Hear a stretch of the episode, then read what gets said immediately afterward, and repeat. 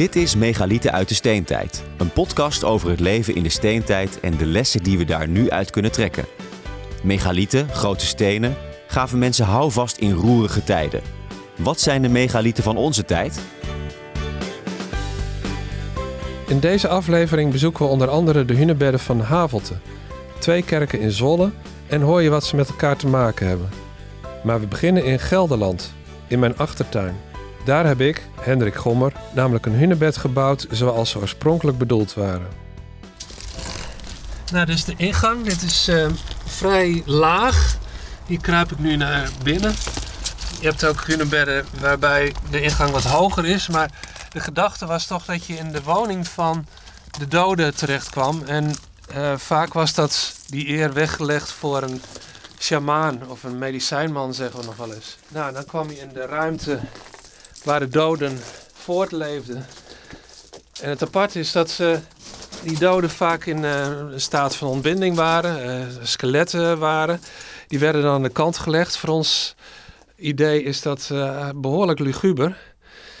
Maar vandaar ook dat het waarschijnlijk gedaan werd door iemand, een, een heilige binnen het dorp, die, die daar tegen kon en ehm, deed alsof hij contact had met de doden. Die doden werden hier dus naar, naar binnen gebracht nadat ze gestorven waren.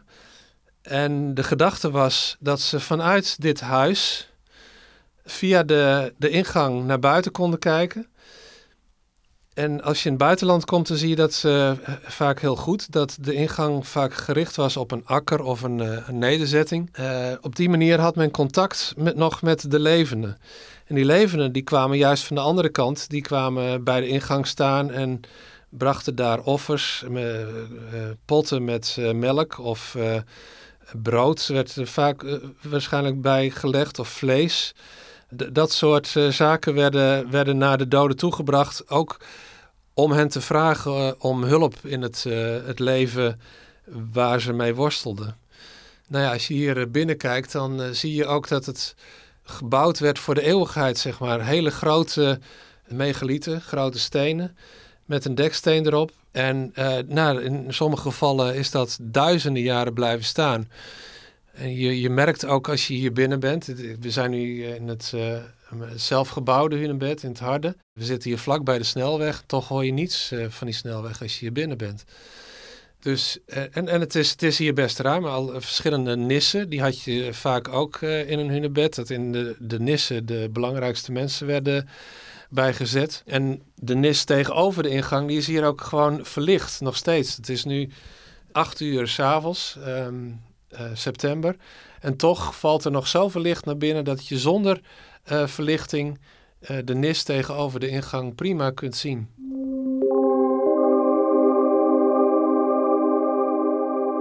In Nederland hebben we nog ruim 50 hunebedden over, waarvan de meeste in Drenthe staan. In Havelte staan twee grote exemplaren vlak bij elkaar. Ze werden rond 3300 voor Christus gebouwd en hebben beide een korte gang die naar een grote kamer leidt. Ja, we zijn nu op weg uh, naar het uh, hunebed dat het dichtst bij de Randstad ligt. Uh, vanuit het Harde.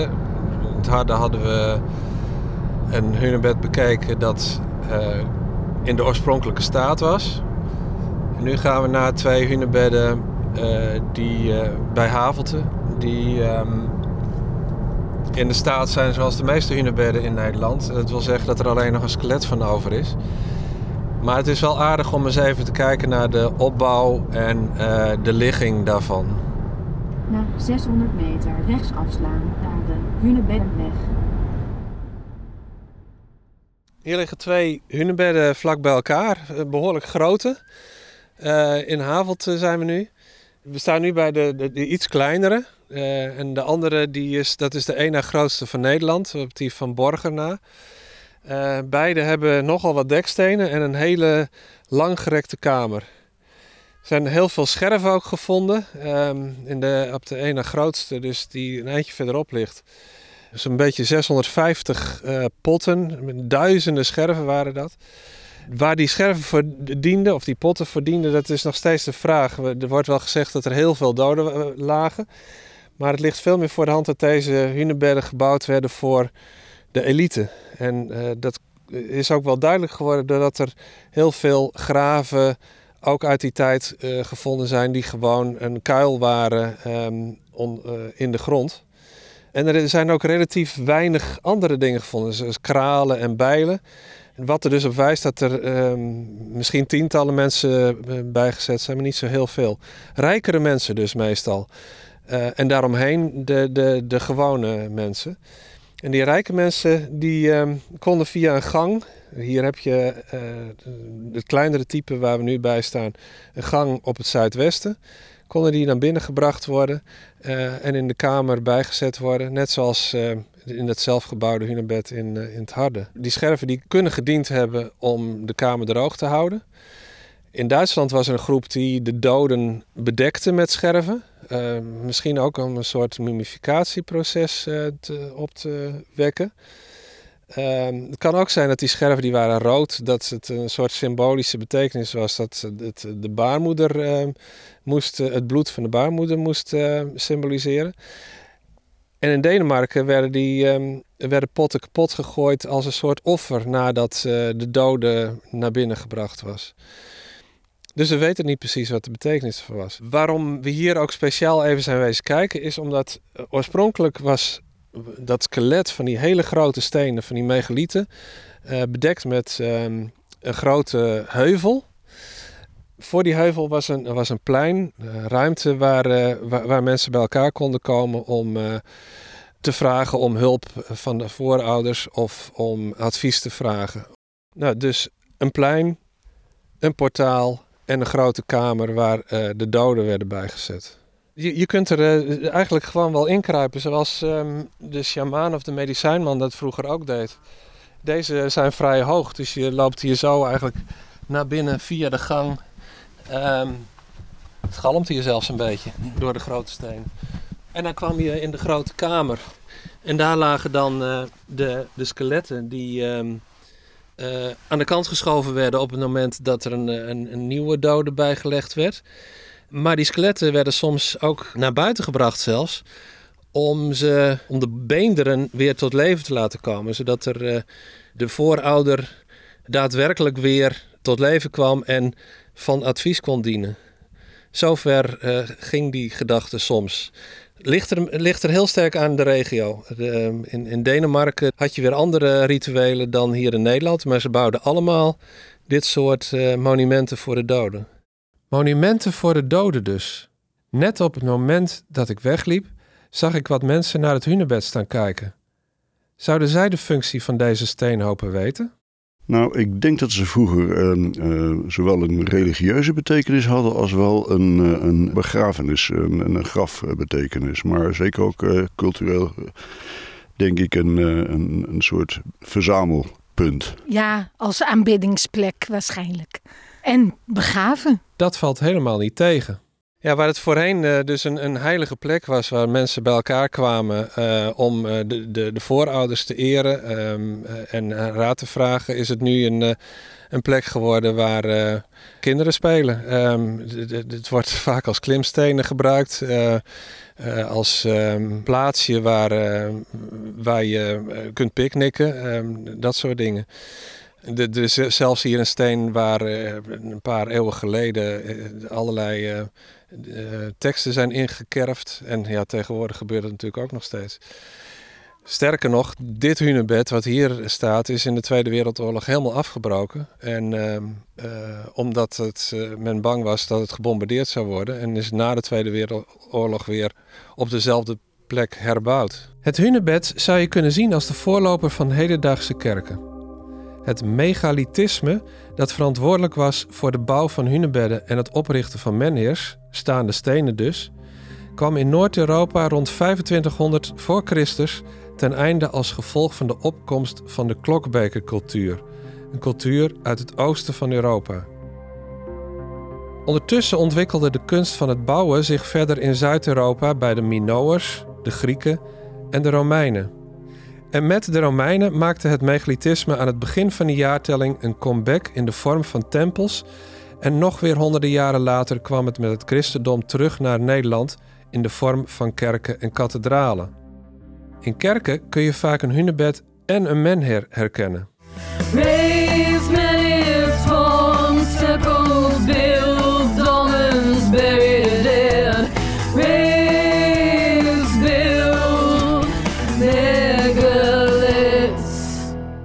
In Zwolle staan twee voorbeelden daarvan. Beide kerken werden rond 1400 na Christus gebouwd. De toren van de grote kerk, de menheer zou je kunnen zeggen, stortte in 1682 in.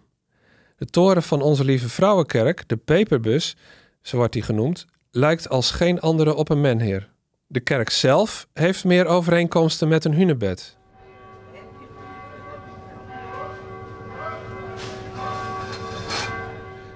Nou, dit is het uh, plein um, in, bij de Grote Kerk in Zwolle. Nu heb je allerlei uh, eettafeltjes. Maar vroeger was dit eigenlijk een heilige plaats uh, waar men bij elkaar kwam om vervolgens naar binnen te lopen via het portaal de kerk in. Kunnen we nu ook wel even doen. Je loopt hier eigenlijk gewoon via de deur, net zoals bij een hunebed, via een portaal. Hier is het natuurlijk veel groter. En dan via het portaal kom je in de grote ruimte, die in dit, geval toevallig ook nog eens een keer heel in de breedte aangelegd is. Zoals je dat ook bij hunebedden had. Maar er zijn veel meer overeenkomsten met hunebedden. Dus hier eh, in deze kerk is een grafkelder gevonden voor een familie met veel aanzien, de elite dus. Is hier jammer genoeg onder de betonnen vloer verwerkt. Dat is wel erg jammer, want dat had natuurlijk ook veel te maken met de oorspronkelijke functie van zo'n kerk. Maar als je nog een eindje verder loopt hier, dan, dan zie je hier uh, de platen, de, de, op te graven van allerlei belangrijke mensen. Die het konden betalen om zo'n dure marmeren plaat te kopen, daar hun naam te, in te laten graveren en in, uh, in de kerk gelegd te worden. Hier liggen er tientallen.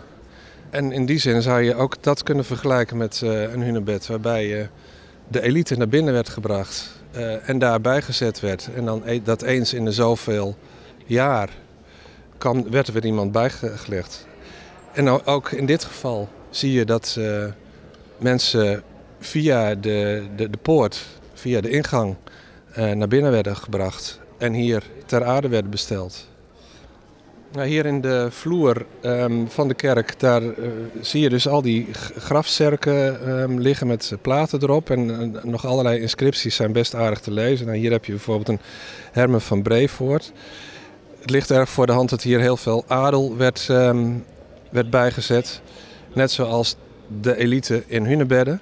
Het waren in ieder geval altijd mensen met aanzien die het zich konden veroorloven om daar iets voor neer te leggen. Hier werd er waarschijnlijk gewoon betaald met goud of zo. Uh, in de hunebedden zou het heel goed kunnen zijn dat het handelaren waren die, uh, die aanzien hadden. Of uh, iemand die de nederzetting gesticht had. Vaak worden om de kerk mensen op een kerkhof begraven. Net als bij veel hunebedden. Kerk en kerkhof zijn dan voorzien van een muur. Hier in het centrum van Zwolle kom je dat niet meer tegen. Er is vaak ook een voorplein, de Sint-Pieter in het Vaticaan is een heel duidelijk voorbeeld daarvan. Ook hier in de stad is er sprake van een plein. Grote kerk is nu niet meer in gebruik als heiligdom, maar dat geldt wel voor onze lieve vrouwenkerk. Daar zijn geen graven van notabelen te zien, maar toch zijn er evengoed interessante verbanden met hunebedden te herkennen. Aardig dingetje hier, maar ik weet niet of het toeval is, is dat uh, als je hier naar buiten loopt, net als bij die hunebedden die vlak bij elkaar lagen in Havelte, daar al de kerk ziet liggen, de Ons Lieve Vrouwenkerk, die ook zo'n beetje 100 meter verderop ligt.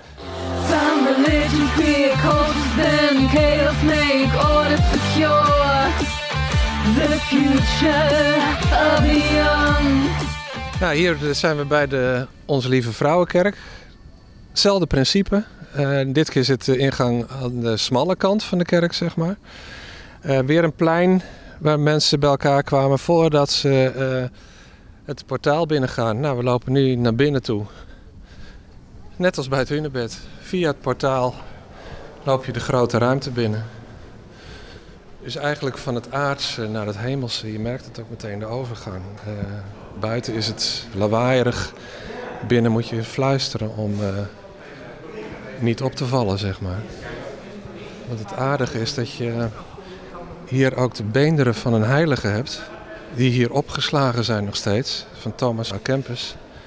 En dat is eigenlijk precies hetzelfde principe als wat je bij Hunebedden zag. Uh, een belangrijke persoon uit het verleden die hier geëerd wordt. En uh, zoals um, bij de Hunebedden er vaak offers werden gezet voor de ingang, potten met melk erin of eh, graan of brood. Heb je hier eh, het beeld van Maria met eh, Jezus in haar armen, de dode Jezus. Ehm, waar eh, kaarsjes worden gebrand. Ehm, en dat zijn eigenlijk niet, niet echt offers. Het zijn eigenlijk gewoon vragen eh, om een, eh, een gunst. En daarvoor zet men zo'n kaarsje, brandt er- ervoor, betaalt ervoor. in de hoop dat Jezus dan, of dat Maria dan voorspraak doet bij God om de wens in vervulling te laten gaan. Waarschijnlijk op dezelfde manier als vroeger mensen deden voor een hunebed. In hunebedden heb je, ehm, kom je ook vaak een compartiment tegen waar een eh, belangrijke dode werd bijgezet. Misschien wel een belangrijke dode dan de rest die in het hunebed werden gelegd. Hier is het eigenlijk eh, de plaats van het altaar. Aan het einde van de grote kamer zou je kunnen zeggen. Kijk je naar boven en daar hangt de belangrijke voorouder, de- een hele belangrijke persoon uit eh, de geschiedenis van mensen die daarin geloven. Jezus, die evenals de voorouders is gestorven voor de mensen. Eh, vroeger waren het eh, de stichters van de nederzetting. Jezus was de stichter van de religie. Die is gedood en vervolgens zie je hem in alle kerken terug. Dus eigenlijk zou je kunnen zeggen dat de kerken in Europa ook ehm, belangrijke hunebedden zijn voor ehm, de voorouder Jezus. Met dezelfde functie. Eh, men kan er raad aanvragen, men kan er steun aan eh, doorkrijgen. Men krijgt een verbintenis met de rest van de groep die in dezelfde persoon geloven. Dus eigenlijk zou je kunnen zeggen, is er niet zo heel veel veranderd in de, de laatste 5000 jaar.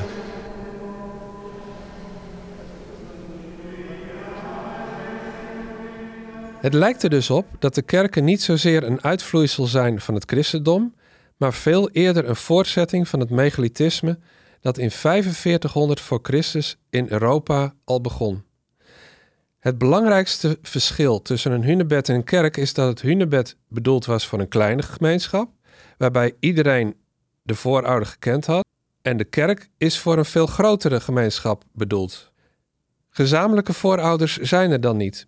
Die plaats is ingenomen door Jezus, waar veel verhalen over verteld werden en waarvan dus iedereen het gevoel had dat men die ook kende. Door de vele voorouders in te ruilen voor één goddelijke persoon kon eenheid binnen een veel grotere groep bereikt worden. De kerken van tegenwoordig zijn zo gezien megalieten van het heden. Dit was Megalieten uit de Steentijd. Een podcast over de illusies van onze tijd. Veel meer over het leven uit de steentijd en wat we daarvan kunnen leren... lees je in het omvangrijke boek Megalieten, de oorsprong van megalithische culturen in Europa.